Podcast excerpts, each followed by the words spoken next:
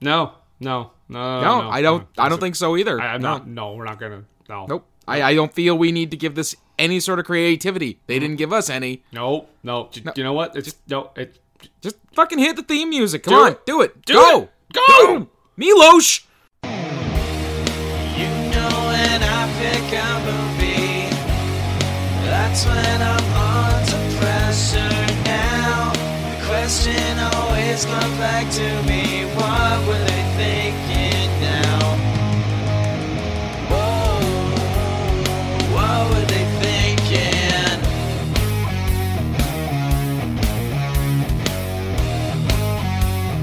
What were they thinking?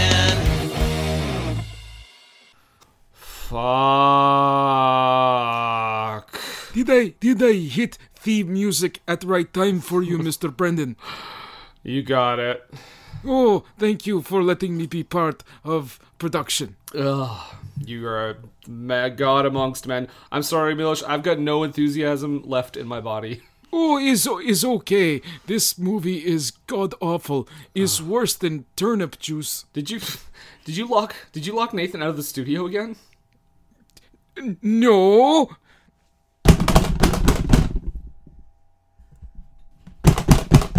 Okay. Okay. Let him in. Oh, okay.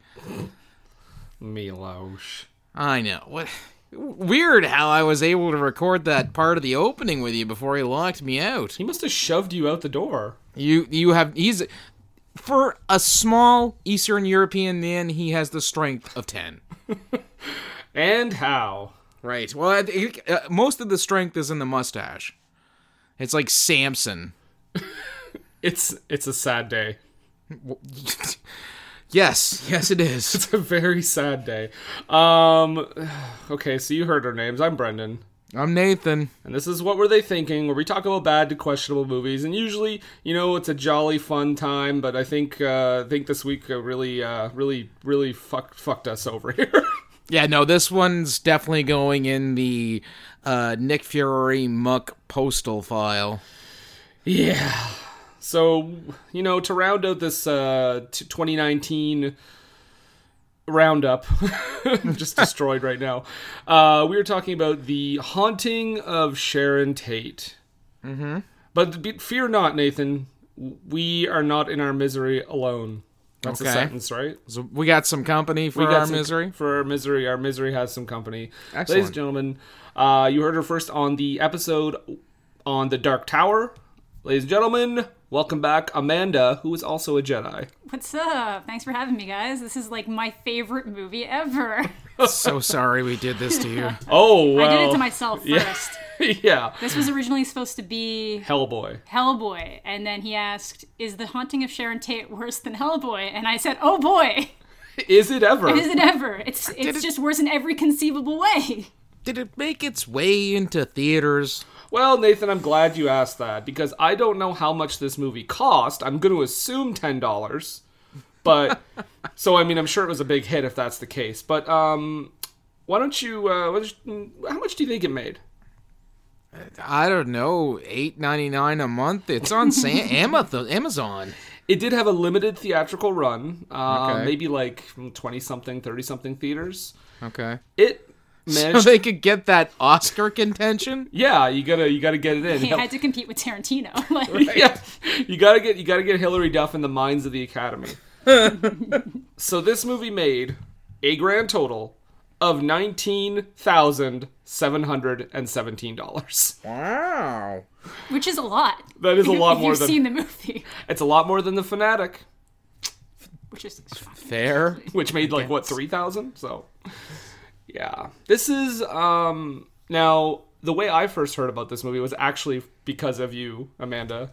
yeah. I, I'm sorry. yeah. How dare you? Um, but she, you did a YouTube video on this, and uh, yeah, I didn't know this existed. In fact, when I saw that you had a video on this, I was like, "Oh, is that the alternate title for Once Upon a Time in Hollywood?" No, no, it is just an atrocious, atrocious movie uh, by a man who thinks he's doing some kind of justification for victims and the horrific crimes they've suffered, uh, and somehow manages to turn it into something about him. And uh, to the point that uh, the main reason why I even made a video about it was because they were manually tracking down videos that either mentioned the movie or reviewed the movie, and if they were negative, they were claiming, they were copyright claiming the videos on YouTube.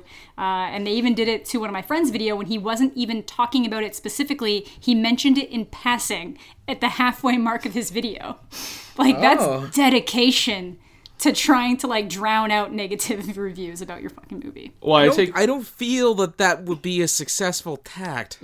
no, especially if I mean you found out about it. So if Yeah. anyone knew that they were doing that, that's even worse. Yeah, absolutely. And that's why I made a video specifically titled something like this movie is so horrible that the studio's hunting down bad reviews. I'm Eh. wondering if if they did that not only not necessarily as an attempt to drown out the negativity, but to actually draw attention to how bad it is, hoping to drum up the it's so bad, it's great crowd. That's not the direction the director is going in for that movie, though. So that's why I kind of question Yeah. that logic because he Okay. really loves what he makes and he thinks he's making really good and important movies. Like, this isn't just someone being like, this is something I can exploit.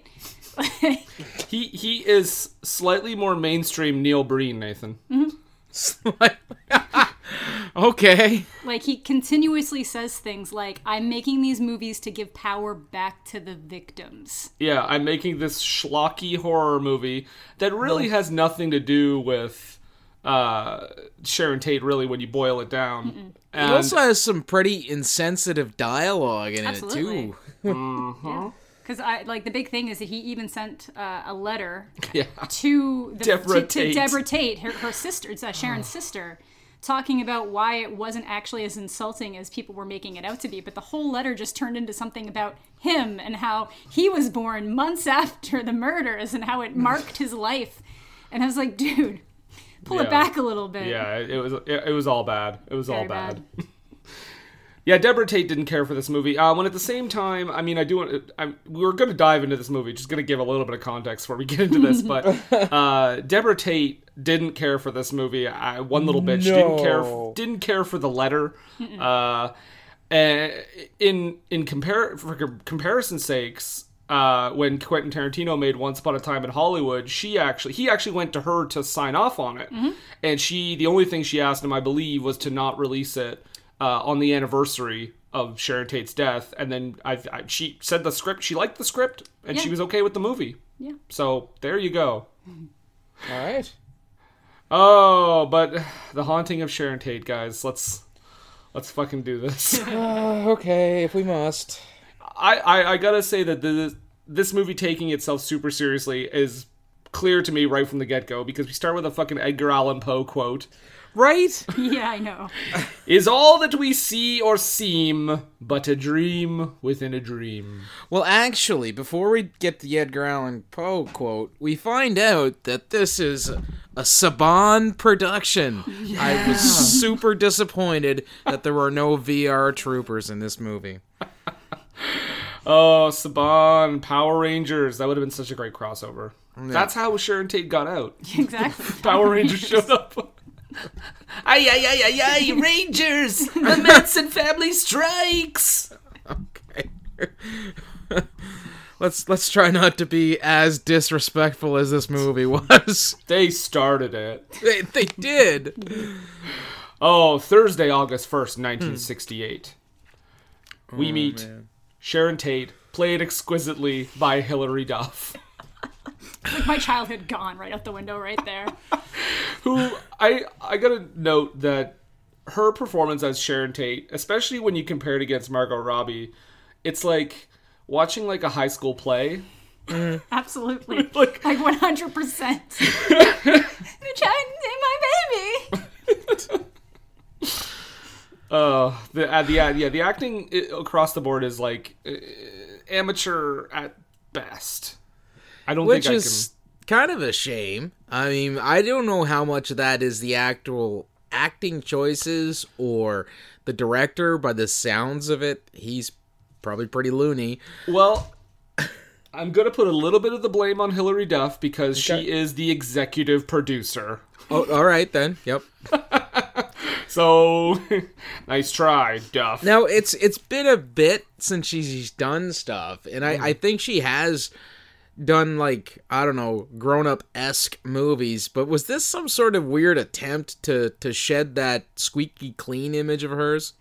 I guess. I Like, don't think so because they're literally going back to Lizzie McGuire right now. Like that's what she's currently working on is the Lizzie McGuire reboot. Okay. I, I don't I don't know because I asked the same question because in his follow up movie, The Murder of Nicole Brown Simpson, Oh they got Mina Savari, yeah. who is like American Beauty, American Pie, like very well known actress. But uh, I heard that that has more to do that she just can't get work anymore because of like The some Weinstein, Weinstein, thing. stuff. Yeah. Duff doesn't have that excuse. No. So I don't know. I think that she might have actually fallen for the whole we're giving power back to the victims. And somehow Uh. they convinced her that, like, yes, this is a good idea. You should also give us money. This is not insulting. Yeah, honestly. But we start off with the premise that Sharon Tate, you see, she had these visions. She had these visions that she was gonna get uh, her and her friends were gonna get murdered by the Manson family. That's the first thing right off the bat. It's like, fuck you. Fuck you. Yeah. if this is a movie about just random stock characters and that's your premise, okay, whatever, it's stupid, move on. But the fact that he tries to like rewrite history with this bullshit, yeah. like, come on. I, I feel uh, just just to let everybody in the audience know. Get prepared. There's probably going to be a lot of exacerbated sighs from me because this movie. Yeah, like like you t- like you told me as you were watching it, this was the longest ninety minutes of my life. just about or the ones the one i can remember the most recent anyways Uh, we get a lot of news footage of the bodies. We get real footage because Which that's I find that the most insulting. Yeah. Is his insistence on using, like, actual victim footage yeah in a movie that just really kind of exploits the whole situation. which makes it, but it does end up giving us one hilarious moment later when Sharon Tate is remembering her wedding, and they cut to real footage of which she looks nothing, Nothing like that. like- Nothing at all. Yep. Nothing at all. They're like, uh, so if people who don't know much about it are just like, why are we watching this random couple? they could have, ju- they couldn't have got like some guy to just stand in as Roman Polanski for that one little flashback. No, that would have Yeah. been insulting. But yeah, you don't want to insult the legacy of Roman Polanski. yeah he's held in such high regard And then after all this footage of the murders, we do pan around the house for approximately 48 hours. yes the murder tour of the stars homes Jesus. did you Eh. notice the the name of the person doing the music on this thing No. phantom Oh, yeah. Fant- with an f, Yeah. with Yeah. a- Yeah. So you know it's legit. yeah It's like sounds like someone Dario Argento would hire to do like a Dawn of the Dead European cut or something. not pretentious in any way shape or form Not at Uh, all. At least he makes good movies though. i sup yeah there's that Three days earlier, Uh-huh. uh, Sharon Tate arrives to the house with her friend Jay Sebring. Oh, guys! Oh, he's one of the victims. Oh, played by john benet oh yeah. Wait, John Bonet? no jonathan bennett Jonathan Bennett. It's like weird casting. Also, not alive. Not a lot. No. Uh, Did the director be low enough to weekend at Bernie's John Bonet into this movie? People are saying that it might be his next. oh. He's going to turn the trilogy into go into a quadrilogy. Oh my god. the the parents were zombies the whole time. Like, what is he gonna do? They did this Uh, terrible, just vapid exchange between her and him. oh yeah, because he's like he um uh, what do I know him from? Mean Girls. He's in a few things. Yeah. Yeah, well, Yeah. That's the thing I could I the only thing I could think of at the top of my head. He's like Lindsay Lohan's boyfriend, right? He's like, and he's he's a host on the Food Network or HGTV or some bullshit. Okay. S- So better things than this. Yes, considerably. Um, yeah, no, this dialogue between them is fucking terrible. It's it's it doesn't even feel like they wrote anything down because she and she's like something like, "Oh, you used to date me," and "Oh, uh, no, you don't just do your hair, your client's hair." well, how do you think I make my clients happy? Oh. Fantastic. Power Thanks. back to the victims. Yeah. yeah, By, by implying that he stoops his uh, his clients. Yeah. I, am gonna save that as a clip and just start inserting it every five minutes into this podcast. You have to. That's the theme of this goddamn movie. Yes, it is. Um, she we meet we meet her her other friends uh, A- Abigail Folger, who is the um, Eris. heiress to the Folger company.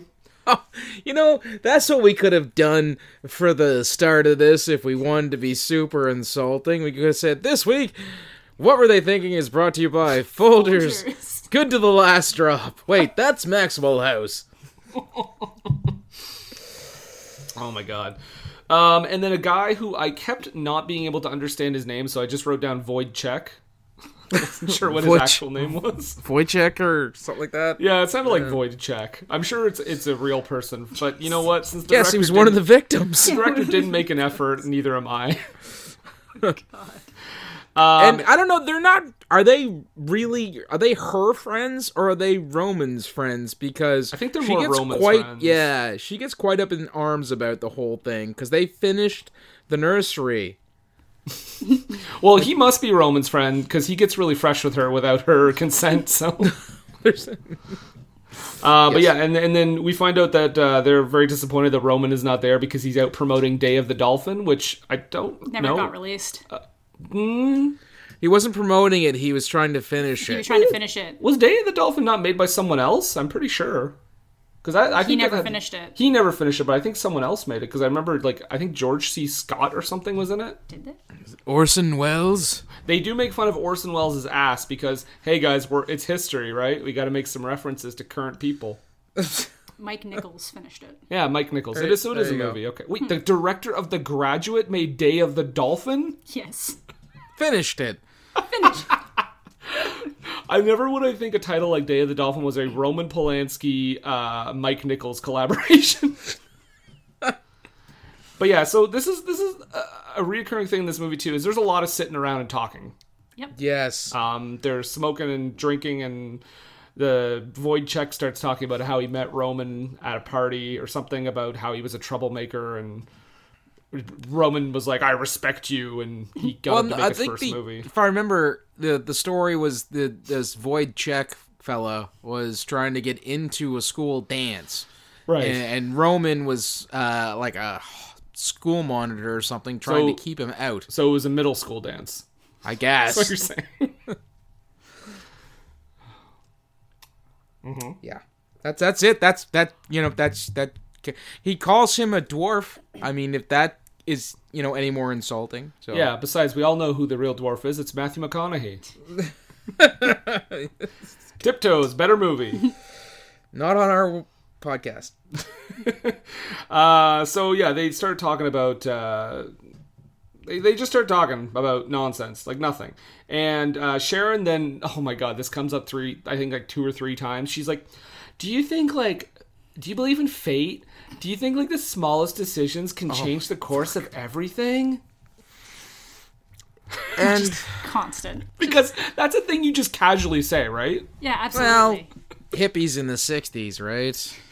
But there's no like lead up to it at all. yeah, but they don't think about choices. They're hippies in the 60s. They're just like, we're just floating around, man. Like, choice is choices. an illusion. Yeah. I, I feel like this is where they did really start kicking in with the insensitive dialogue super early because Folger says, uh, ah, "Your wife's work, your sorry, your life is working out exactly how it's supposed to." And your baby is gonna be just fine. Just fine. Uh, we also have uh, Sharon is uh, confiding in Jay that she thinks Roman is having another affair. Um, and then she said, he pretends to love me and he just lies to me. Or he just lies to me and I believe him. That's our relationship. And I think the sister was pretty upset about that too because, I mean, Roman Polanski, not a good guy, obviously, but I think she was mad because she said that they actually really loved each other. Like she was Oh, a- okay. I think that was definitely one of the, the contributing things. was Yeah, that it They was- just took a lot of liberties of like things that might have been revealed or slogged out after the murders and put it as something that like the characters in the moment would have been aware of. Mm-hmm. So, It's almost yeah, it's like yeah, he's an awful person, but I think I think there was some genuine affection. I think that that stuff that happened happened after anyway, didn't it? Did it not? Yeah. oh yeah. So they find some like weird Ouija thing in the cupboard. Yeah. It's called like Kabbalah or something. Yeah, the Kabbalah. uh, like Yeah. the, the the religion of Madonna. Um, and they start like and they start playing with it. And they start going like, and this is another like fucking, uh, driving it home. Like, Well, it's it, it's weird too because it's it's supposed to be a Ouija board type thing. Mm-hmm. They couldn't get it's the but it's a yeah. I, I think that's because doesn't Milton Bradley or one of those game companies own the rights to that game? Yeah, absolutely. Which is really shocking when you consider the fact that they okayed like two Ouija movies, but wouldn't second give this one was movie the really rights. good. I know the second one was really good, but that means they let them make a second one after they made the, the first one, and they couldn't get the rights to use it in this. they called up Milton Bradley and they were like, no, no, No. think so. God, no. Oh, get out. but I think this was a real game, wasn't it? It it might have been, but it looked like the it was bought at a fucking dollar store. Well, it's supposed to look aged. So Mm.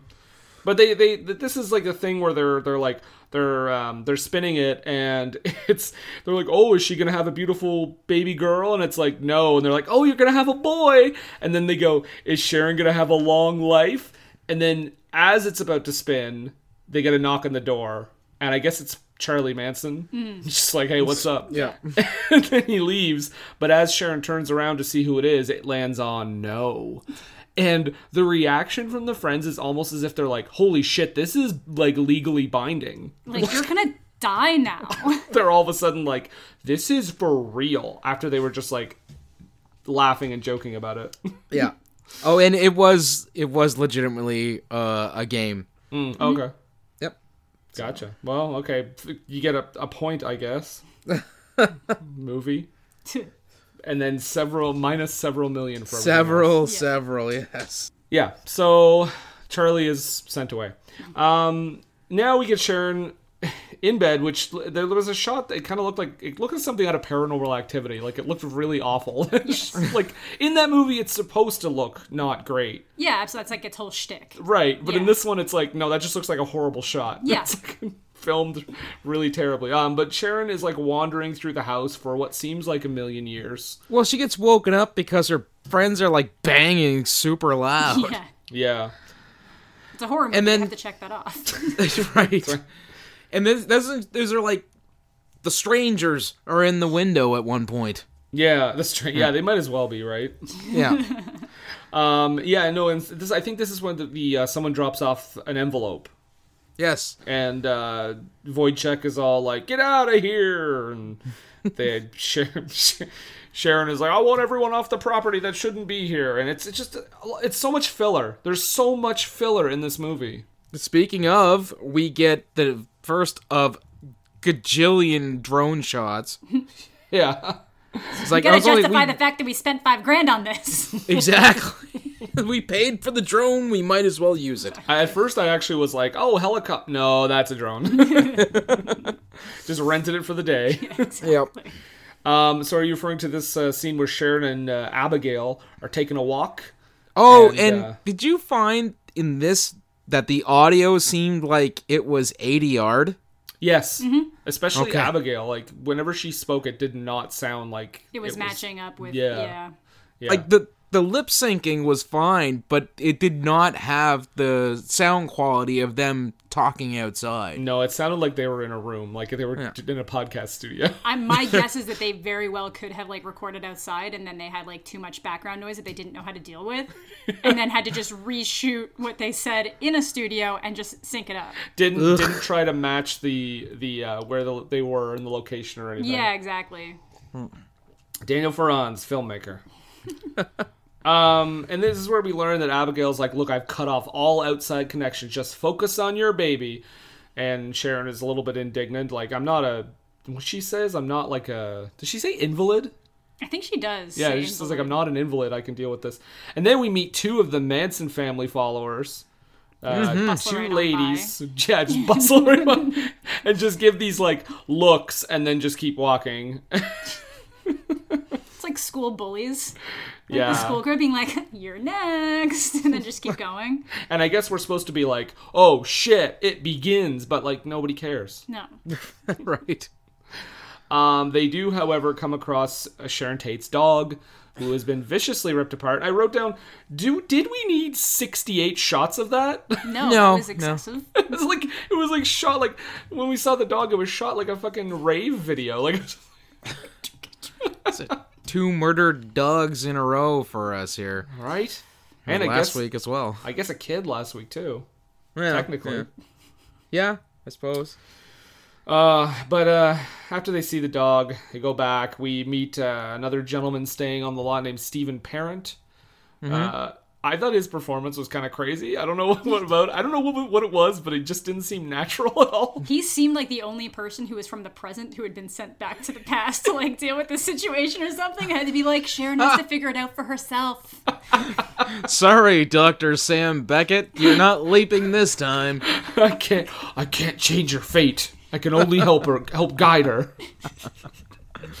yeah, it was weird. Also, like everyone in this movie feels like um contemporary, like modern. Like they don't. Yes. They don't feel like they're in the '60s. No, it's like they they give. I feel like Duff even has, seems like she gets like a southern drawl. At one point, yeah, I noticed that too. And it's like, is that your way of trying to make her sound like she's from 1969? Like, you have to give them a southern drawl in Los Angeles? Like, You see, 50 years ago, everybody was from the South. Los Angeles is south. yeah, Los Angeles moved uh, from Texas to Los Angeles. But yeah, so that Stephen, this Stephen Parent gentleman is uh, is uh, apparently there, and he's like working on his car or something. I don't know. I just read that the No, he's he's almost like a he's like a groundskeeper, Groundskeeper. type. yeah, yeah. slash mechanic. Well, no, he's working on his car in his off hours. Mm-hmm. Yeah. Um, I I wrote down at this point that nothing has happened in 30 minutes. really, when you boil it down. Well, Uh, no, you got some bipolar friend strife because at one point she's like, I can't stand them being here. And then she's like besties with Abigail again. And then she's mad at them again. Yeah, it's like back and forth. And I know that they might just be like pregnancy hormones, but it's just excessive. Yeah, Daniel Franz is like, I know pregnant chicks. Don't worry about it. Or it's almost like that they, they might have filmed out of order. So it was like, right now you need to be mad at them. And then the next day it was like, okay, now we're going to do the ones where you're not mad at them. But then they all just intersect in between one another. And they didn't Yeah. take notes about what her emotions were in each scene. Yeah, exactly. Uh, but then, then after all this, uh, Sharon has another another moment where she's wandering around the house and she hears a song sung by Charlie Manson. Let's Mm. use a real Charlie Manson song. Great idea. Well, Guns N' Roses did it. Yeah. Guns N' Roses make better music than this movie. Eh, it was on the spaghetti incident and it was a hidden track, so. Jury's still out on better music. Um, but she seemingly has a uh, uh, sort of a premonition here, right? Like Yeah. she, I, I wrote down that she has a premonition, but I don't remember what, exactly what happened. she like starts listening to it and it just starts giving her these like weird it starts she's like and it kind of like somehow becomes a premonition while she's still looking at it playing like she Right. just was and it just i don't know it's just weird it's like pretty, pretty girl. and then it just like because it's rock almost like and roll is the devil's she- yeah music. it's almost kind of like she's having some kind of trip like a like, a like trip but In the 60s? What? You don't say. What? No. Uh, back at the pool, Sharon is telling telling Jay Sebring all about the, all about how she's upset that Voidcheck and Abigail are basically taking over the house, Right. and uh, and then and then casually brings up again, "Kate, do you think you could alter your own fate?" and they talk about uh oh yeah and this is where he posits the idea of uh reliving your life until you get it right are we positing the idea that jay sebring uh, inadvertently inspired groundhog day That is Daniel Ferran's theory. You've cracked it. okay Oh God! Now he's gonna make like a real life Groundhog Day with Jay Sebring. Look what you've done, Nathan. Ah. Uh, but he does he does have a fucking line that made me roll my eyes so hard that my head almost hit the floor. Um, when he says, "Anything's possible," you it's like we can rewrite our own scripts. Do you think that we're slaves to our own destiny? This again. I mean, do you think it's possible to alter the course of our fate? Or is our story just our book? written before we're even born. I like to think that anything's possible. You know, I think there's infinite choices, infinite realities. We're probably living out different versions of our own story for who knows? Probably forever. At least until we get it right. I guess in movie speak, it means we can rewrite our own scripts. Oh no. But we always arrive in the same place. What? Okay, movie. Just kill someone. Like, I'm, s- I'm sorry, I know this movie's about real people, but just do something. Later that night, someone sneaks over to the door and slowly waves at Abigail while she's in bed, who for some reason just casually waves back. Yeah, just nonplussed. Nonplussed about it, there she goes into the award nomination for uh, September. um, another girl finds Voidcheck and points a gun at him. Mm-hmm. But here's okay. So here's my question though. So this, I mean, spoiler alert, spoiler alert. This whole thing ends up being a premonition, right? This whole Yeah, scene it's a here. dream. Yeah. If it's Sharon's dream, why would we see what's happening in the other rooms? You're asking for far too much logic for this man in the film that he created. So, but but like, I'm not missing something, right? That's a huge leap of logic. Yes, it Yeah, is. but if it's a, if it's a dream premonition, maybe we're supposed to be seeing it as Sharon sees it in her head. But And the I'm thing- really stretching here. Yeah, I I was think I just pulled something. I was gonna say actually. because she wakes up after that, and I'm like, uh, okay. I was like, because oh, yeah, there's the the ghost tape machine. It goes on again. Because my question was, because at first, obviously, I didn't realize that this was uh, a premonition and was hoping against hope that we were rounding the corner to the end of the movie. 36 minutes in. I didn't check. I was just like, man, please let that be the thing. How did I was like, how did that get reloaded? and then was like, this is this brutal murder reenactment. I was like, this seems really excessive. Well, that's that's and that's the thing. It's Mm-hmm. so schlocky and so like exploit exploited. Exploitative. Thank you. Yeah, Um, that it's like, uh, it's because just that's yeah. where Tarantino saved himself. It's the the murders never actually even reach the Tate house Yeah. in his movie. It just completely shifts Yeah. everything, and it's once upon a time. It's a fairy tale.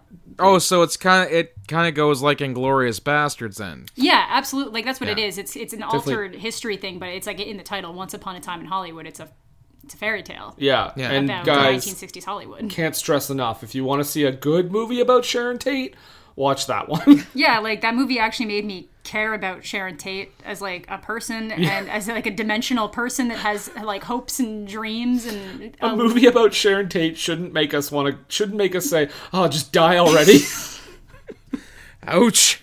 Oh, it's not. That's that's uh, that's the fault of the director. It is, yeah, because uh, yeah, one Yeah. hundred percent. That's why her sister didn't like it. So Uh, and, yeah, hundred percent. so if we she wakes up the next day and uh, Wojciech and Folger are have making breakfast. Yeah, Why does she hallucinate the dead animal in the fridge? I don't know what that had to do with anything. it's to add a jump scare. It's Yeah. literally just to break up the monotony that you've experienced for the last thirty six minutes. yeah, because she doesn't see other dead animals, so it's not supposed to be tied into whatever psychic powers Sharon uh, Tate is supposed to have had.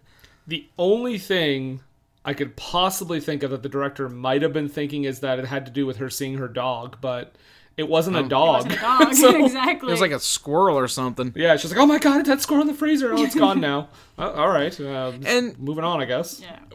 insensitive dialogue to Electric Boogaloo coming up here because then they start speculating that the friends had something to do with all of this. Yeah, like really weird, s- weird, weird, weird stuff. Like maybe you could have made that argument if they had survived, but Yeah, like everybody in this story that's been introduced up to this point dies. yeah. They're saying like uh, th- they're they're having this dialogue about like, well, you're introducing all these people into the house. You must have brought Charlie in here, and it's your fault. And I'm just like, Jesus Christ. Yeah, like what are you doing? Uh, yeah, because she she ends up th- she has like an envelope, or she goes and finds like an area where there's like a bunch of envelopes from Charlie, and she's all like, "Oh, how do you explain these?" And they're like, "Oh, it's been happening a few times." And they're like, we were hiding them from you because we didn't want to stress you out. And in in the logic of the movie, if that happened, you would be calling the police. Absolutely. Right? Like, and then there, she even says, like, why didn't you call the police? It's like, what are we gonna do for writing to a tenant that no longer lives here? No, no, that's a different, that's a different kettle of fish. Like, Yeah, also i- he says for receiving mail for a tenant who doesn't live here no, for trespassing Yeah. and harassment Like you live in a gated celebrity drive and somebody's managing to get in there and leave things, like that's a good reason to call the cops. Like it's the entire reason why you live in a gated community.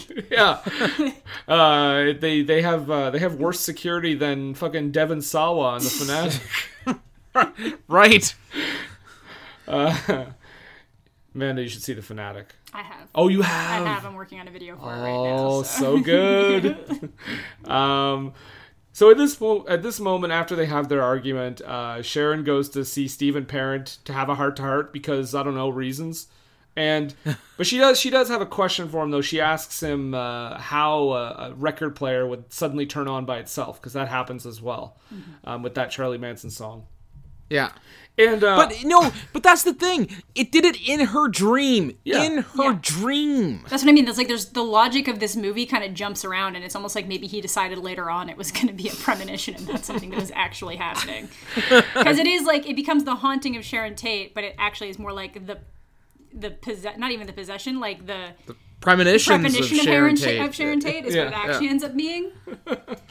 Um, and then and then like I I wrote down though this setup is almost like how a porno would start because she walks up to him and he's got like no shirt on, he's working on his car and stuff. Back into the trailer, Mrs. Tate.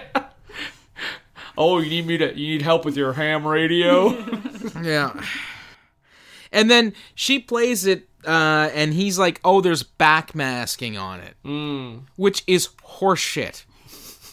Hundred percent horseshit. that was just a thing that was made up. right? I don't think that ever legitimately happened. no, Nope. No. Um, I also I have to I have to discredit the uh, the scr- the writing of this scene for uh, for this exchange when he goes I guess I enjoy figuring out how stuff works. Look, keep it up and you may become a world famous inventor one day. What, me? Yeah. nah.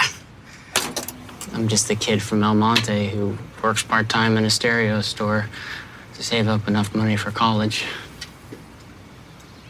And I'm just a girl from Dallas whose military dad moved the family every few years and never had any friends. Yeah, but look what you became a world famous movie star. Hardly world famous. Well, yeah, you are to me.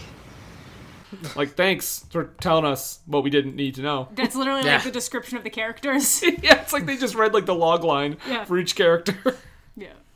And he starts giving the old. Uh, he he also starts giving the old tinfoil hat when he's explaining the backmasking about how it wasn't the bands that were doing it, that it was corporate America and they were going to control us, so we could all just be just sheep who just blindlessly consume. It's like, okay, Steve, all right, knock it off. Yeah, I I wrote down is this the director speaking? I feel. I feel this is a peer, a peek into his uh, psyche, not unlike the fanatic. Not unlike Fred Durst speaking through Devon Sawa. Mm-hmm. I will reference that movie till my dying days. Absolutely. Uh, but yeah, he yeah he has that tinfoil hat rant, and then he starts talking about how he ta- starts talking about the backmasking bullshit, uh, helter skelter, and and uh, et cetera, et cetera. And they get a the next thing he they get a call from Charles Manson. Yeah, he calls and he says, "You're gonna die."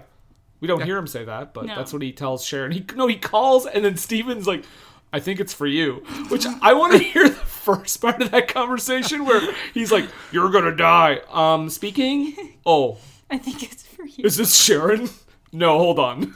it's for you. What did he say? You're gonna die. Thought I'd hand him over. Pass the buck. Yeah. I'm young. I don't want to deal with this. I'm just a, So- I'm just a guy from El Monte. Yeah, just saving money for college. Working in a stereo store. Uh, Uh, so yeah, this is the next is where they get they used the real wedding footage, isn't it? yeah, it is. it is. 'Cause she's and like, I I might have a note here. Ghouls, just fucking ghouls. yeah, using real footage, which is disrespectful, and also again points out how she looks nothing like Sharon Tate. Yeah. I almost wish I had no knowledge of the Manson murder somehow. That'd be almost impossible now. Yeah. But just watching this movie, because my note would literally be like, "What is this flashback? Who are they? Who are these people? Are these her parents? Like, why does she have her mom's wedding dress?" And then finally, uh, well, Roman calls. Yeah, and we don't hear the other side of the phone call either. No. Because that would be too far. Yeah, that would, you don't. We don't want to offend Roman Polanski. So we can't He's having a nice quiet life overseas. He's trying to get back in the good graces of the academy. We're all pulling for him here. at What were they thinking? I'm just joking. Fuck, delete We're that. not- we're not. delete. But yeah, she does get a call from Roman, and uh, she's all like, "We need to leave the house right now. Charlie Manson, and he's got followers." And I think she only ever calls him Charlie. I don't even think she says Manson, but she's like, "This guy named Charlie, and he's got people around the house, and I'm gonna run the bathtub now." And then, oh look, she's running the bathtub, and suddenly it turns into blood. What? Ooh, I love it when movies do that. Um, and then like the phone goes dead. Helter Skelter appears written on the wall. She finds everyone dead, and guess what? Just another premonition. Yeah, You know because what's she coming. laid down and went to sleep in Steven's trailer for some reason. and Yeah. She's braver than most. he says, "Well, you know, you you said you didn't want to go back to the house and you just wanted to lay down." And then she's like, "Oh, I think I'm going to have the baby." Because, you know, she's what, 8 months pregnant and that's what happened. Yeah. She definitely was about to deliver when, uh, you know, they came over. um, and then, you know, Steven's like, "Oh, I'm going to go for help." Uh-oh, the phone line's dead. Just like the premonition. Yeah. Um, I wonder if her in her premonition, uh, Steven's tail light didn't work in one shot and then totally worked in another. I didn't even know didn't even pick up on that, but I love it. Yeah. So her premonition had continuity issues. It did. It did. Well, actually, that's not even the con- the, the that's not the premonition because that's this whole the, all this stuff is what really is happening next, right? All right. Yeah. Yeah. Um and it, the stupid the st- stupidest thing about this is like he's supposed to be this like mechanical genius and he gets in his car and it just doesn't start. Cuz it's Well, a he'd been horror- working on it. Yeah, but I mean it's like it's like that horror thing where the car doesn't start, but this is one of the most egregious like why why why Yeah. wouldn't it start? Come on. Um, but he finally uh, he get he gets it going, and uh, Sharon gets in the car with him, and then they, Yeah, they try to leave and then they get they can't. Yeah, they see like 'Cause- Tex and the two girls. I think was there only three of them?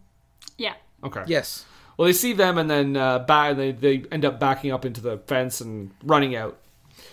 Um, Which, like, when you're in a car, you d- you're in a little bit of a. You have an advantage over the people that are on foot. yeah, I'm No, not like sure. the thing is, they see he has like these cl- are clearly people who are meaning them hard. Yeah. And so you they're run them on- over. Yes, thank you. You run thank them you. over. You're in That a car. He's, he's driving a, a 60s Mustang. That thing would plow through them and probably the little car that they were driving, and they would just drive on down to Tremonte or whatever and call the cops. This and I I wrote down too. I'm really loving this ear ringing sound effect that went on for about ten minutes. like I I- okay. It, it's I don't care for it in general, but I get it when it's like in a war movie and a bomb goes off like next to someone's ear or whatever, Mm. or a bullet. But in this movie, it made no sense. It's like why why throw this in Yeah. here? Why do they have tinnitus from like hitting a fence? you know. so they they they hightail it back to the house and uh, they're like quick lock all the doors and i'm like are you the ones that are just literally swinging windows Oh, and at this point, we um, I wrote down that uh, I now know why the two Manson girls weren't given that much dialogue earlier because they are terrible. they start singing this "Little pigs, little pigs, let us in." Well, Yeah. We'll huff and we'll puff and we'll blow your house in, which they say what five times or something. Yeah. it's- something it's like a that lot. yeah Yeah, and I really wanted Sharon Tate to be like, "Not by the hair of my chinny chin chin." I was like, that would have, that would have like just, that would have just It would've sealed the complete- deal yeah, right there. exactly. Deborah Tate would have been like, uh, and that chinny chin chin thing, that was the worst part. but they all make it into the house, except for Jay Sebring, who just leaves the door wide open. But the ev- the window, the the doors are just giant windows. Blocking them serves no purpose. Mm-hmm. All they need to do is huck a lawn chair through it, and they're in the house. And if we're going with the premise now, I understand the real thing ever it was completely unexpected and everyone got, you know, brutally murdered. But if we're going with the premise where everyone is now aware, there's only three of them. And there's what? One, two, three, four, five? Five. So I mean if we're going with the premise that they know now that these people are coming in, they are at a extreme advantage. Right? Yeah. they're all well-bodied people. I mean, you know, Sharon is a little is is- obviously she can't do it that much, but But there's still four unpregnant people. yeah. Yeah. And J, I mean, JC brings like a big dude, like the you got Void Check and uh, yeah, he's in pretty good shape. yeah. He I did. don't think he was in real life though. oh, the real JC. Briggs? Yeah, I don't think so. Oh, okay. Well, it's not that he was in bad shape, but he was just kind of like a smaller guy. Oh, okay. I was gonna say he uh, he knows he knows how to deal. He he dated Lindsay Lohan and Mean Girls, so that's that's a that's an accomplishment in itself. Uh, but uh, yeah, so the family makes their way in and they start tying everyone up. Oh yeah, Jay Sebring was even shorter than Sharon Tate. Yeah, they even comment on that in Once Upon a Time in Hollywood that she has a type. Yeah, Yeah. yeah. Because they the, the more accurate representation, which still changes history, It's goodness gracious. Yeah. But the family have everyone tied up, and uh, and you know Sharon is like, "Oh, this is this is what I saw in my premonition." um, And then things take a drastic turn yeah. because it doesn't play out like it did in realsies. No, she manages to uh, stab Tex with a penknife. Mm-hmm. Abigail, or uh, you know, Coffee Girl, manages to smash a girl's head off the uh, off her namesake table, um, killing her. Uh, Stephen, meanwhile, is starting to try to put the radio together so he can call for help. Yep. And the other Manson lady is just like walking around the house, runs into Voidcheck. and Voidcheck kills her by smashing her in the face with the back of a toilet. Just toilet lids are it's great. Which, how did that knock knock her unconscious immediately? Yeah, like 100%. That would have been like. She was just like, oh, I'm still up. I'm still up on my feet. Uh, and then Why was there water in the tub? Cuz he drowns her. Uh, wasn't Sharon drawing a bath at one point? I or think s- it's from the blood bath that she. Yeah, and makes. then she's just like, oh, and then she runs away. but but wasn't that a premonition? That was a premonition. Right. Yeah. Maybe Charlie got there early, took a bath to get cleaned up before the big attack. Oh yeah, cuz that's what Charles On. Manson's known for, being tidy and well kept. His hygiene and sanity. Yes. Yeah, so they um yeah, he kills the Manson girl by drowning her in the bathtub after he's already smashed her in the face with the back of the toilet, which should have killed her. Um, then the rest of the survivors, like which is everyone, they're in the uh, they're in the trailer at this point. While Tex by who's by himself, so I don't know again why everyone is like huddled up from this one guy. Granted, he has a gun, Yeah. but like I don't know. Anyway, he makes his way in. Uh, he can't find anyone. He's walking around, and then Steven is there, and he smashes Tex with a shovel. Eh, bef- right before he does that, he yells, "Hey asshole." Oh, he does. He goes to the Patrick Swayze school of attacking people, yeah. which did not work out for him one of two times. No, did not work out well for Pat at all. Nope. Um, and he, the way he's hitting him with the shovel, it looks like the fakest thing ever. Did you notice how like he was hitting him, and it didn't even look like he was coming down with any force? Like, Probably because they didn't have like the technical people on staff to like show them how to do it in a way that you wouldn't actually kill somebody. So yeah, like even when he like bashes him in the head at the end, and the blood comes out, it just looks like he's like tap, we tippity tap on the noggin. Um, and he starts gushing, and then Sharon Tate shows up and does a big horror finale thing where she gets to kill the bad guy, and she goes, "Fuck you!" Bang in the head. Fucker, fucker, fuck off. fucker, fucker. That's right.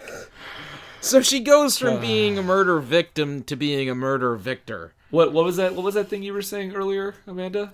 Empowered. power power to the victims, giving power back to the victim. That's right.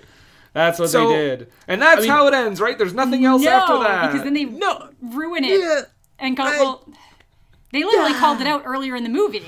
They Yeah. were like, y- "There's every like limitless possibilities of what you can do, but everything just ends up the same anyways." He literally says it in like the first ten minutes of the damn movie. Yep. So See, I didn't know. I thought this was uh, they had changed the title because I thought it was originally entitled uh, "Into the Sharonverse." like it was a multiverse type situation. It was like spy, like uh, Sharon Ham, and oh, that'd be great. Uh, but alas, it is not, no. um, because the survivors all walk in slow motion, hilariously, yes, and then they go back to the house where the cops are, and there's all these bodies out on the front lawn. You're like, oh, there's the Manson family, because this is like alternate history, but no, it's them.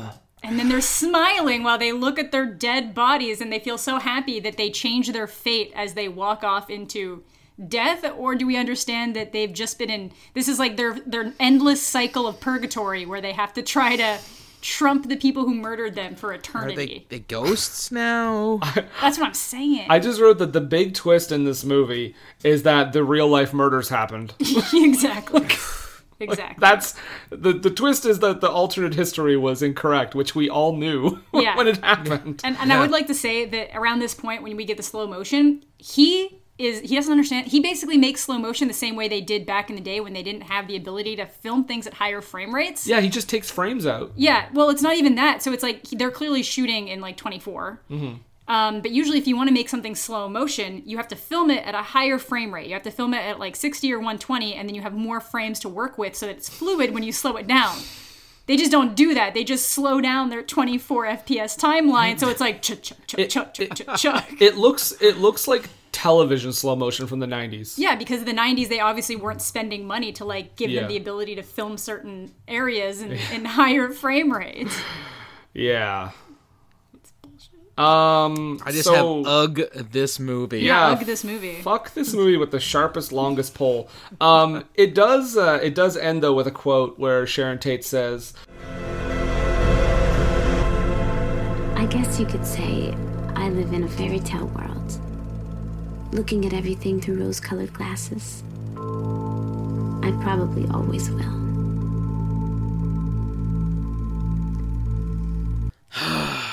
"Wow, guys, that that is that hit that hits you. That hits you hard."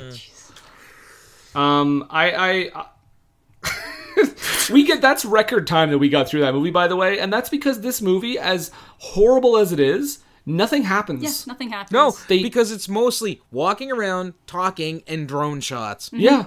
And then the murders. And then like what five premonitions of like the same thing almost ev- Yeah, over and over every single again. time. Like the, Yeah. the very this movie is the very definition of filler, no killer, except for the last 10 minutes. Yeah. So of course, I will ask even though this is kind of a rhetorical question, uh, Amanda, would you recommend this movie? No, absolutely not. There's tons of horrible movies I would recommend every day of the week, and this is not one of them. This is unwatchable. This is, yeah, basically. Nathan, Not in the least. not even a little bit. I Nope. Um, I actually, I, I was inspired to write my uh, my response um, akin to uh, one of my favorite movie speeches, and this is addressed to Mr. Daniel Ferrans. And then I ha- kind of have Is a it rev. Ferrans or Farrans? You know what? I don't care enough to find out. We're making it sound fancier than it actually is. Well, then I'll say Daniel Ferrans. Ferrans, eh? Quit churching it up. Um, so yeah, this is uh, one of my favorite uh, movie speeches. Just kind of rewrote, rewrote it to address Mr. Ferrans, and then I kind of have a little bit of a revelation at the end, which might be controversial. So here we go. Mr. Ferrans, what you've just made is one of the most insanely idiotic things I have ever seen.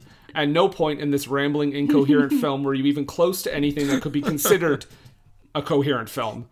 Everyone on this podcast is now dumber for having watched it. I award you zero stars and may God have mercy on your soul. And Nathan, I'm going to unleash this, and it's going to be controversial.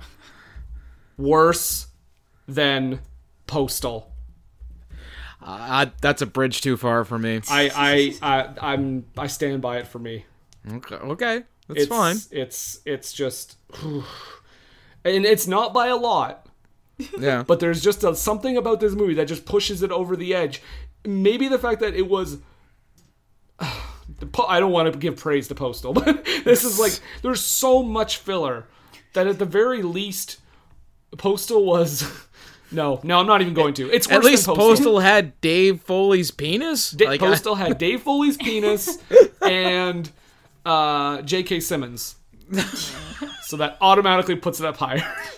Because I don't think there is one single redeeming quality of this movie. No, I don't think so. I can't think of a single one. And it's Uh. it's it's just like it, it just turns into exploitation horror at the end, which is fine if it was about anyone else, like a fake character Mm-hmm. doesn't exist in real life. I'd even be happier if he like committed to that. If he was just like, I don't care, they're dead. I'm just making this movie because I want to make it. But to actually think that he's doing something like good Yeah, that that's is ridiculous. that makes it even worse because this movie is so sure of itself as like a great film. Like it does, it takes itself super seriously. yes, but again, I I feel for me, anyways, it's it's not worse than Postal. Uh, hey, you know what? I said it was going to be controversial, but I, I'm I'm standing by it. It So took- now we are a house divided. we are. It took what a year and a half for me to find something worse, and I think I have. Um, This was the drizzling shits. so, that being said, we're going to take a brief break now, and we will be right back. What were they thinking? What Were They Thinking is brought to you by HostGator. HostGator is a leading provider of shared, reseller, VPS, and dedicated hosting solutions. Award winning support is available 24 7, 365 days a year via phone, email, and live chat. Discover why over 9 million websites trust HostGator. Use the coupon code SHLUCK for 25% off your first purchase. That's Schlock, S C H L O C K, for 25% off your first purchase. What Were They Thinking is brought to you today by GameItAll.com. Whether it's video game news, the latest in music, or movie reviews, GameItAll.com is your one stop shop for all nerdy talk. What were they thinking? And we're back. Yes, we are. Well, guys, it's time to uh, get uh, get down to brass tacks. Correct. Oh, I thought the brass tacks was uh, appetizing. Sounded No, no. okay. Okay. Just taking it low and slow. Uh, Nathan, what are we doing right now? We've got our best NPR voices on because it's time for the low haiku. Yes, the low haiku, 17 beautiful syllables to break down the horrific mess that we just unpacked. Mm-hmm. Uh, Amanda, as our guest, would you like to start off with your haiku? Sure. Wait, what? How many syllables did you say it was? 17? Is it seventeen? Five, Five, seven, seven, five. Oh, I did seven five seven. That's okay. I messed up. Okay, this is my Okay, Just do it. my bad haiku that I just came up with as your- I entered this home to film this podcast. This home. Power back to the victims? I don't think so, Dan. Your entire career is a sham. Ooh. Extra points because you did rhyme it. I tried. All right. Exploitative shit.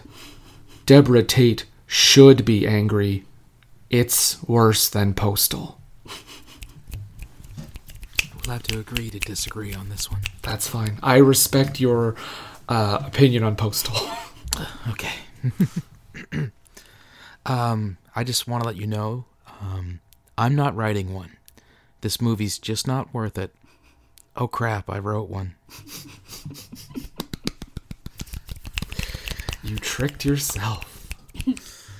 Uh, Sly pooch. Sly, sly pooch. Oh boy. So before we get to the next section of the podcast, Amanda has something she would like to inform us of. Oh, a tidbit that's interesting? It's an interesting tidbit. Um, yeah, so this director um, originally started his career by making some like pretty good documentaries about horror movies. Okay. and then somehow flipped his career into making this horse shit to try to give power back to victims. That's, Well, the, that's the tagline. It is. It's a tagline. But like he'll the thing is he always uses actual like footage that could potentially trick some people into thinking that there's some kind of like biopic documentary aspect to the drivel that he's trying to make. Mm-hmm. And I just don't understand how someone who can actually weave together enough of a documentary based on things that aren't real can create such exploitative bullshit about things that are real. I don't I get was- it. I was really hoping that that was gonna be like, you know, he started his career out making some really good pornography, and then Some of my favorite stars. You, didn't, you do not want to know what his original plans for Sharon Tate were. yikes, Sharon Tate. Zing. Nailed it. good lord, Uh, Ah, still not worse than anything he did. oh, Nathan, we uh, we all we all talked about this uh, this horrific thing, but what do what do we always say? Well, you know, we always say.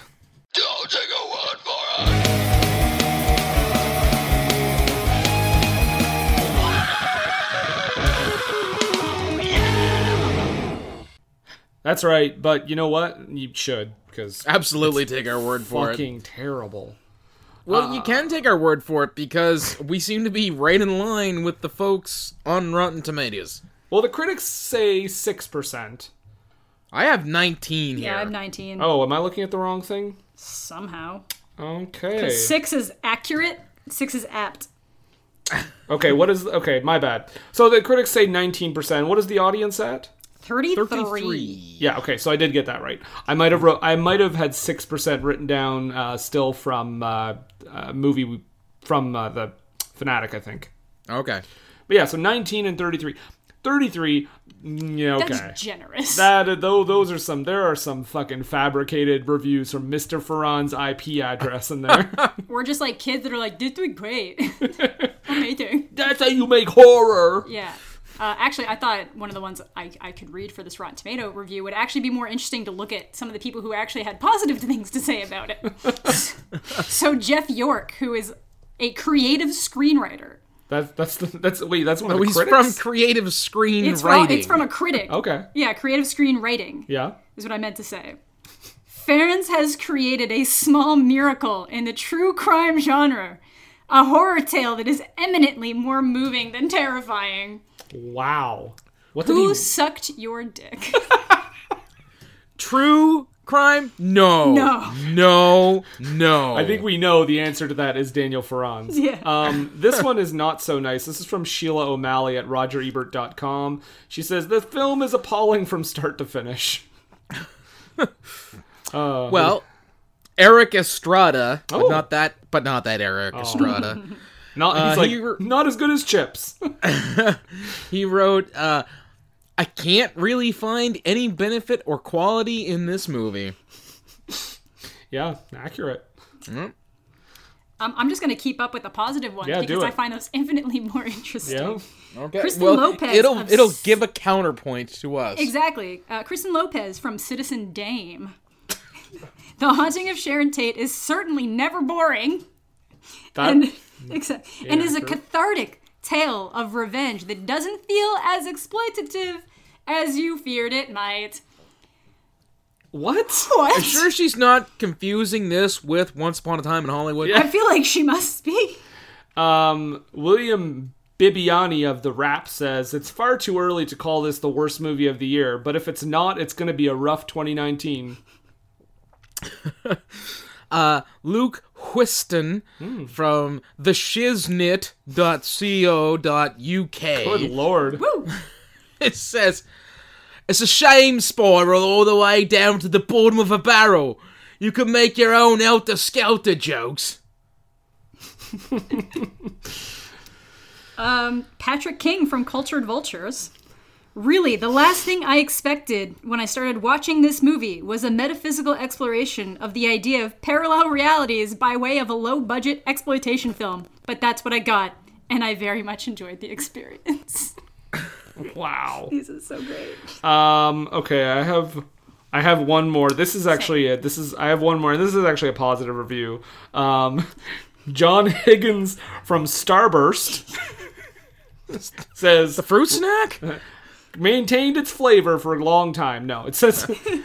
uh, ultimately, the film rises and falls on the strength of a strong central performance from Duff They're trying to kill my baby. amidst some jarring moments of horror and violence. Yikes. Uh, I got one last one myself from Pat Padua from Spectrum Culture. He writes, destined to become a VOD dare for the kind of movie watcher who likes to smell a carton of spoiled milk out of curiosity. AKA, here's your movie for the podcast. Uh, and I have one last one as well from Lori Kikta from Film Threat. Gave it a 9 out of 10. A 9 out You of should- wait, 10. you say Lori Ferrans? Lori Kit not Perez. it will make all those who see the haunting of Sharon Tate examine the Tate murders and maybe our own lives differently. No, it won't. No, Nope. You're it wrong, will Lori. absolutely not. What is wrong with you? You are false. Nine out of ten. All right. Well, now that we've read some of the critics, uh, I guess we should go into the uh, the. Oh, I'm really scared to go into this area for this movie. But I don't uh, know, 33, they seem to be in line with our thinking. the audience reviews, Nathan. Um, I'm gonna read this uh, this first one here. This is a five star review from anonymous. They didn't leave a name for obvious reasons. Yeah, because they should be ashamed of themselves. The feelings of helplessness and vulnerability, the play on alternate realities and destiny, question of fate and destiny, all made the film great. I think this movie was better than some big screen films this year. I honestly do not understand the bad reviews. Makes me wonder if someone purposely sabotaged the film. Great job, Hill!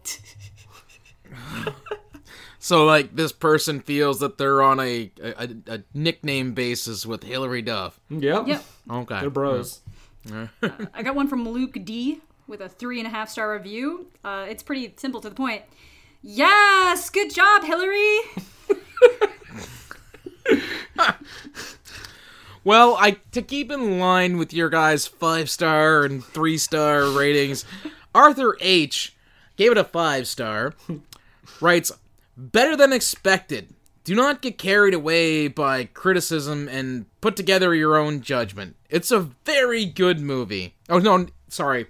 It is very good movie. There, that makes more sense. Five stars. Um, I will read the one negative review that I wrote down here just because I thought it was kind of funny. Uh, from Jack P, he gives it half a star. He says, "A boring movie. Sharon Tate is having a bad dream, and then the killers come." Uh, we got one. Andrea D, five stars. I was shocked that Hillary was able to pull off the intense scenes and hype. She really nailed playing Sharon Tate. Didn't. The cinematography in this film is so beautiful. I think this film is more of uh, and I just can't br- bring myself to click on the rest of the review because it's better to leave it to the imagination. This Yeah. film is a what? Is leave it in the comments uh, disaster piece. section. exactly. Uh, I've got Linda S here, one star. She writes, "What a disservice to the deaths of so many." An odd review. Odd, odd review.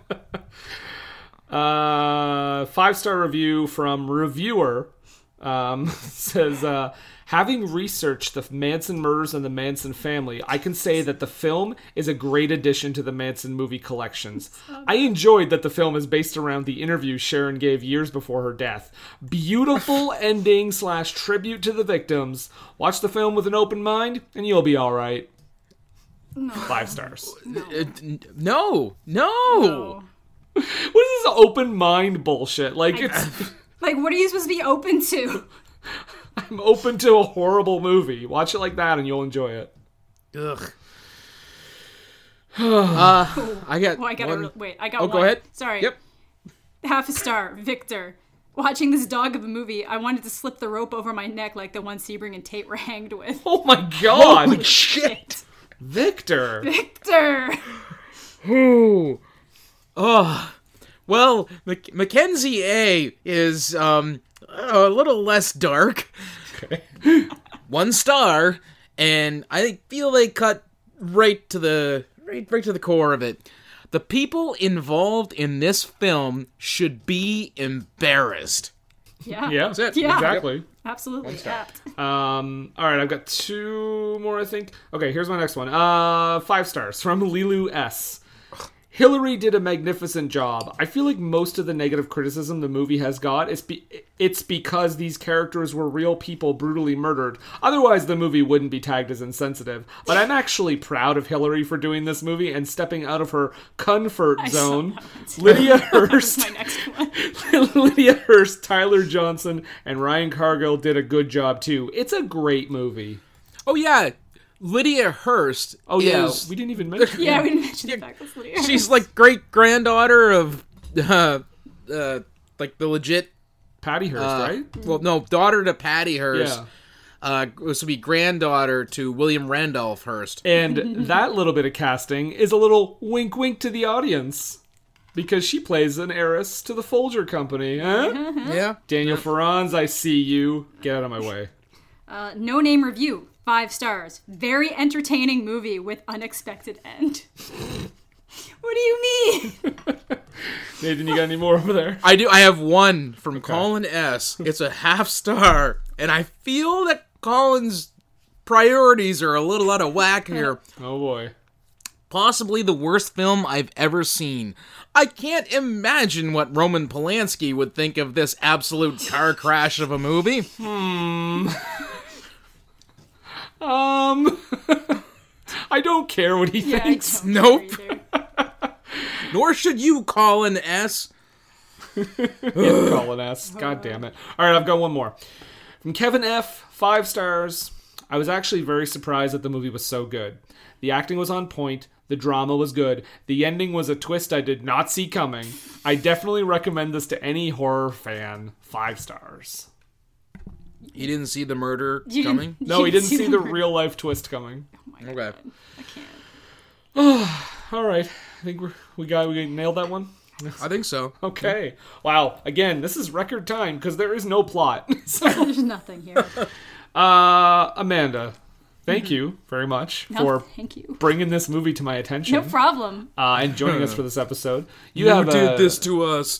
you have a YouTube channel. You're a CNN star. Go I ahead, am. plug your Uh, Uh-huh. stuff. Yeah, so you can find me on uh, YouTube, Twitch, Instagram, Twitter, all those places at Amanda the Jedi. Uh, you can follow me on Letterboxd if you like reading reviews and stuff there. Also, Amanda the Jedi. And you can check out her five star review of The Haunting of Sharon Tate. You can, yes. And his follow up movie, The Murder of Nicole Brown Simpson. Oh, coming soon, Nathan. Coming soon. Please, must we? Maybe. It's got Mina Suvari. Yeah, there you go. It's got American Beauty in it. Wait, that sounds know- like I'm referring it to Kevin Spacey. Let's not. Yeah. Wouldn't that be wild if he made that movie like this year and Kip- he put Kevin Spacey in it as OJ? No, all the budget. Gives went him a to really Mina. real chance to flex his acting chops. Yeah, he's like, guys, everyone's too scared to put him in a movie. Look what I did. We put him in a movie OJ. and in blackface. Oh my god. Oh, I thought he was over before. Uh, who's financing this? All right. Oh well, uh, we should uh, we should talk about what's coming up next week. Uh, this is uh, this is your uh, well, not your pick, Nathan. This is actually Patty's pick. Yep. So why don't you give us a little hintaroo as to what she's given us? Hello.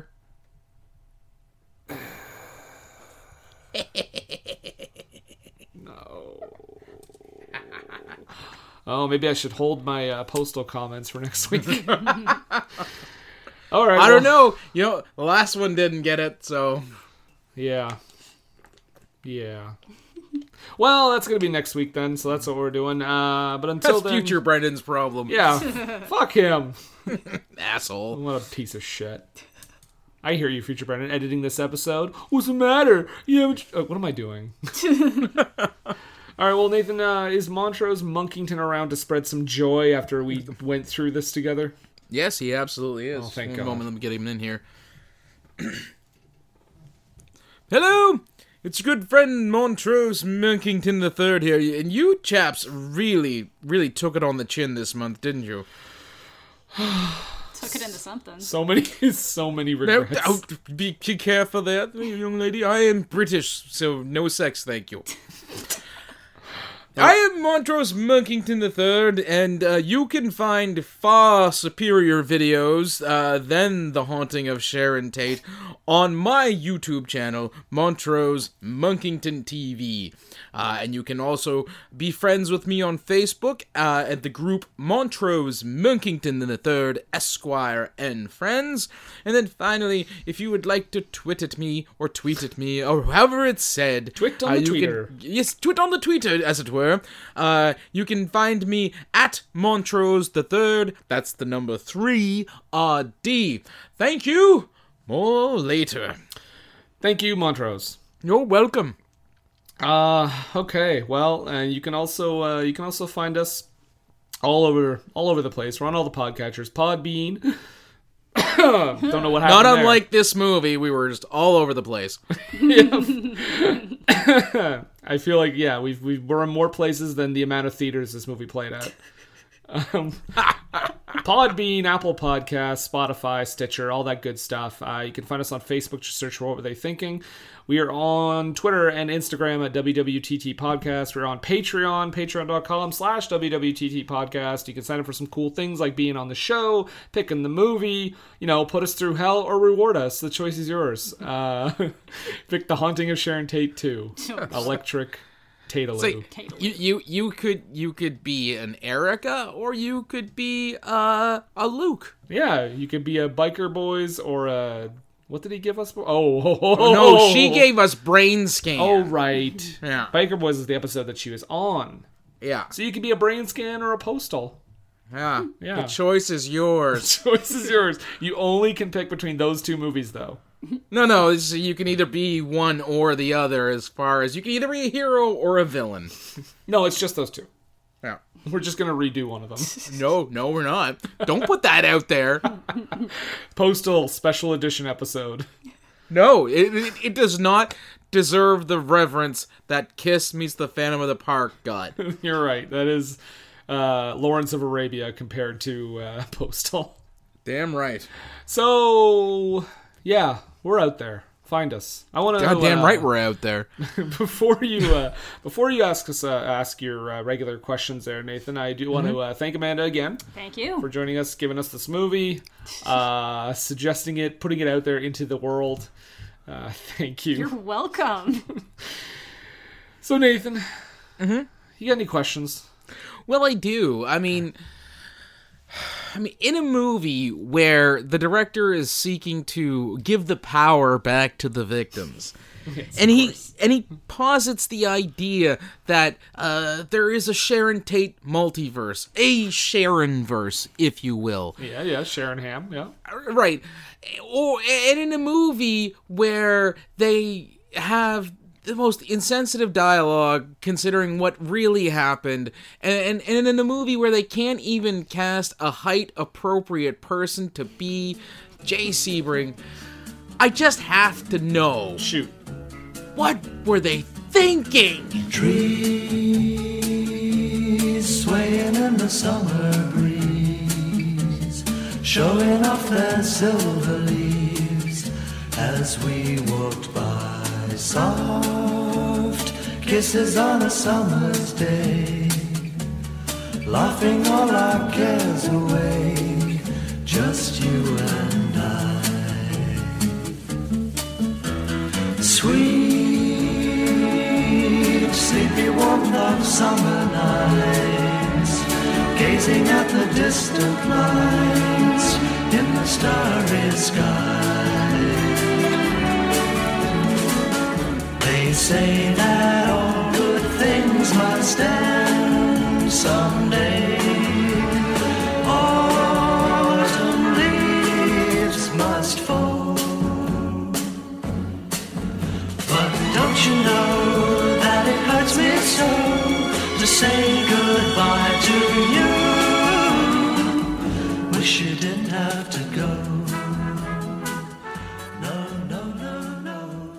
Hi, everyone. I'm Ashley. And I'm Justine, and, we make up the Cutaways podcast. We're watching the good, the bad, and the essentials of the romantic comedy genre. So far, we've fallen in love with Cary Grant, met up with our terrible friend, Pal Joey, and had the desire to run our fingers through Patrick Dempsey's hair. Join our slumber party for your ears every other week. Brought to you in stereo from our blanket fort in Hollywood, California. You can find and subscribe to us on Apple Podcasts, Stitcher, or your favorite podcatcher. Our digital blanket fort can be found at thecutaways.com. If you are the social butterfly types, you can also find us on Twitter, Facebook, and Instagram as at Cutaways Podcast. Bye! Late, it's time, let's check our cue, baby. Pair it with a couple brews, baby. We love good movies. We love the bad ones too. So we watch them all and pass their lessons on to you. Oh yeah. Ba-da, ba-da, ba-da, ba-da. Tss, tss, ba-da, ba-da, ba-da, ba-da. Tss, tss, meow. Everything I learned from movies helps to make life a little bit groovy. With a one-liner, plot holes, and gratuitous movies. It's time to get busy with your friend Steven Izzy. At eilfm.podbean.com.